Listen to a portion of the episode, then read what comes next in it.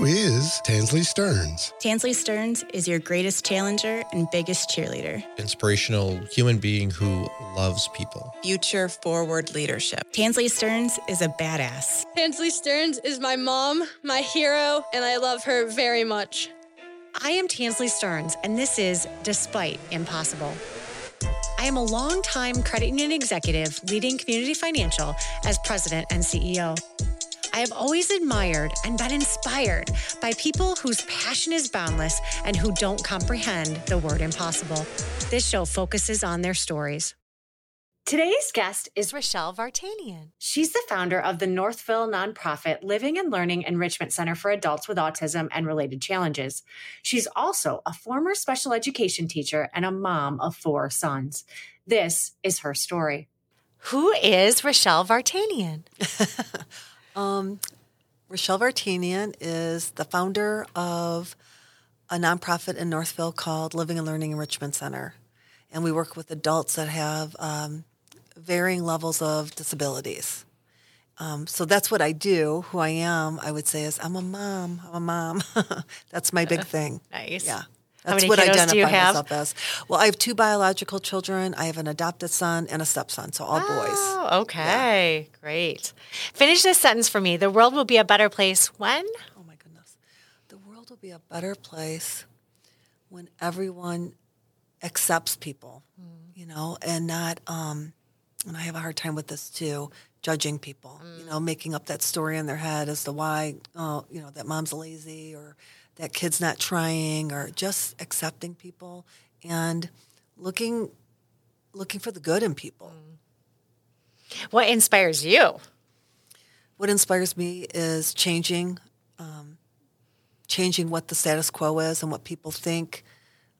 You know, and always I'm always thinking about what we're doing. So the people that I work with, what the status quo really was was um, giving people the minimum. You know, uh, I taught for 20 years special education. It was always oh. Be in the back of the building. No one wants these books. You guys can use this. And I don't know where that mindset came from, but it definitely became the norm. And so just changing that, you know, where we're at right now, we're at a beautiful mansion on 14 acres. And that is what I'm trying to change is the mindset of everyone, that this is what they should be, um, the standard. When you're at your happiest, most joyful times you're listening to? Oh, good question. I think just outside, but kids laughing would be the most joyful. Yeah. Do you have an album you'll listen to from the first song to the last? You know, it's so funny that you're saying album. I know, right? Yeah, yes. yeah. I would say any Beatles album. Oh, yeah, I'm a. Beatles fan. Love that. Yeah. Love that. Tell me what's made you laugh out loud lately. Ooh, good one.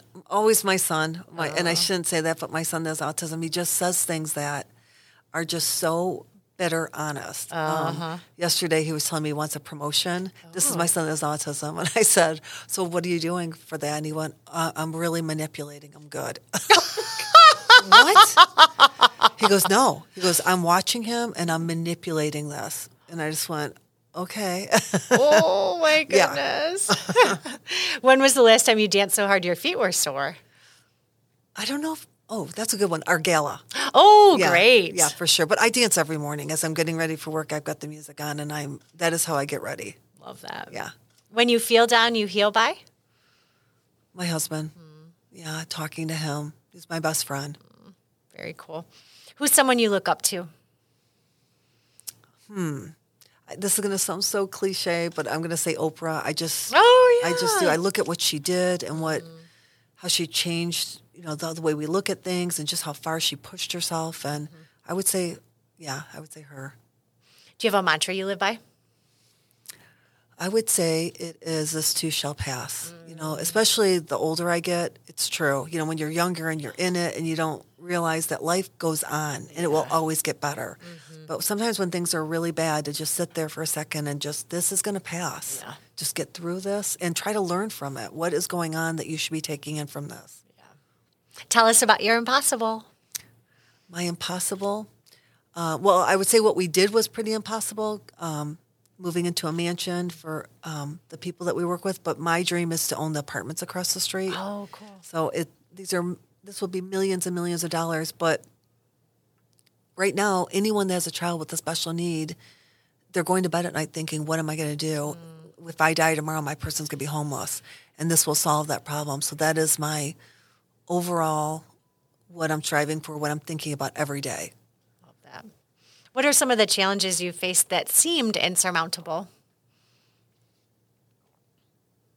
Well, when my story kind of is that I was a special ed teacher for 20 years, and then my youngest son was diagnosed with autism, and I knew, being a special ed teacher, that when they got done with school, there was nothing for them.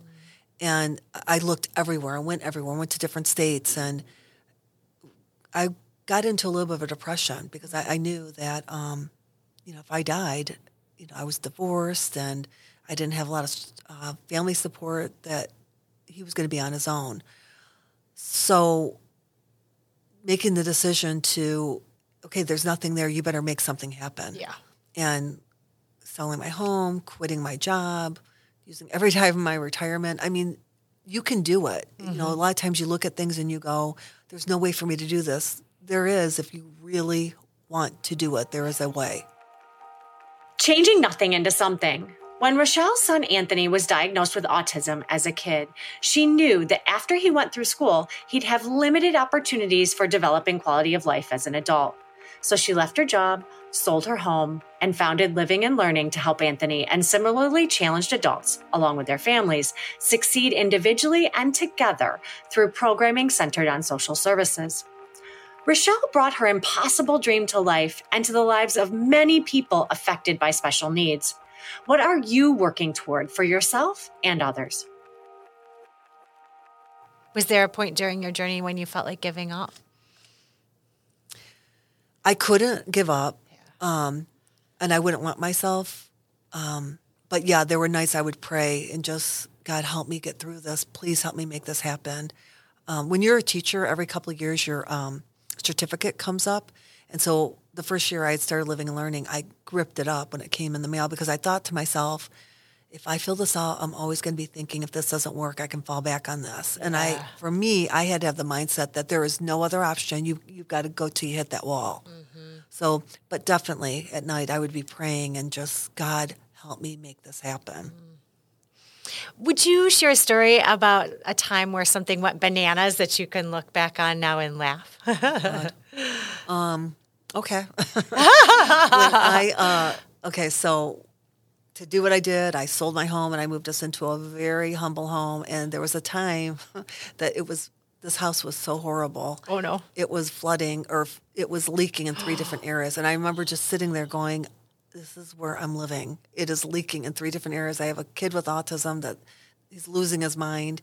And um, he came up to me. And I was definitely upset. And he put his hand on my shoulder and he said, Mom, don't be so upset about this. No one's ever going to rob us here.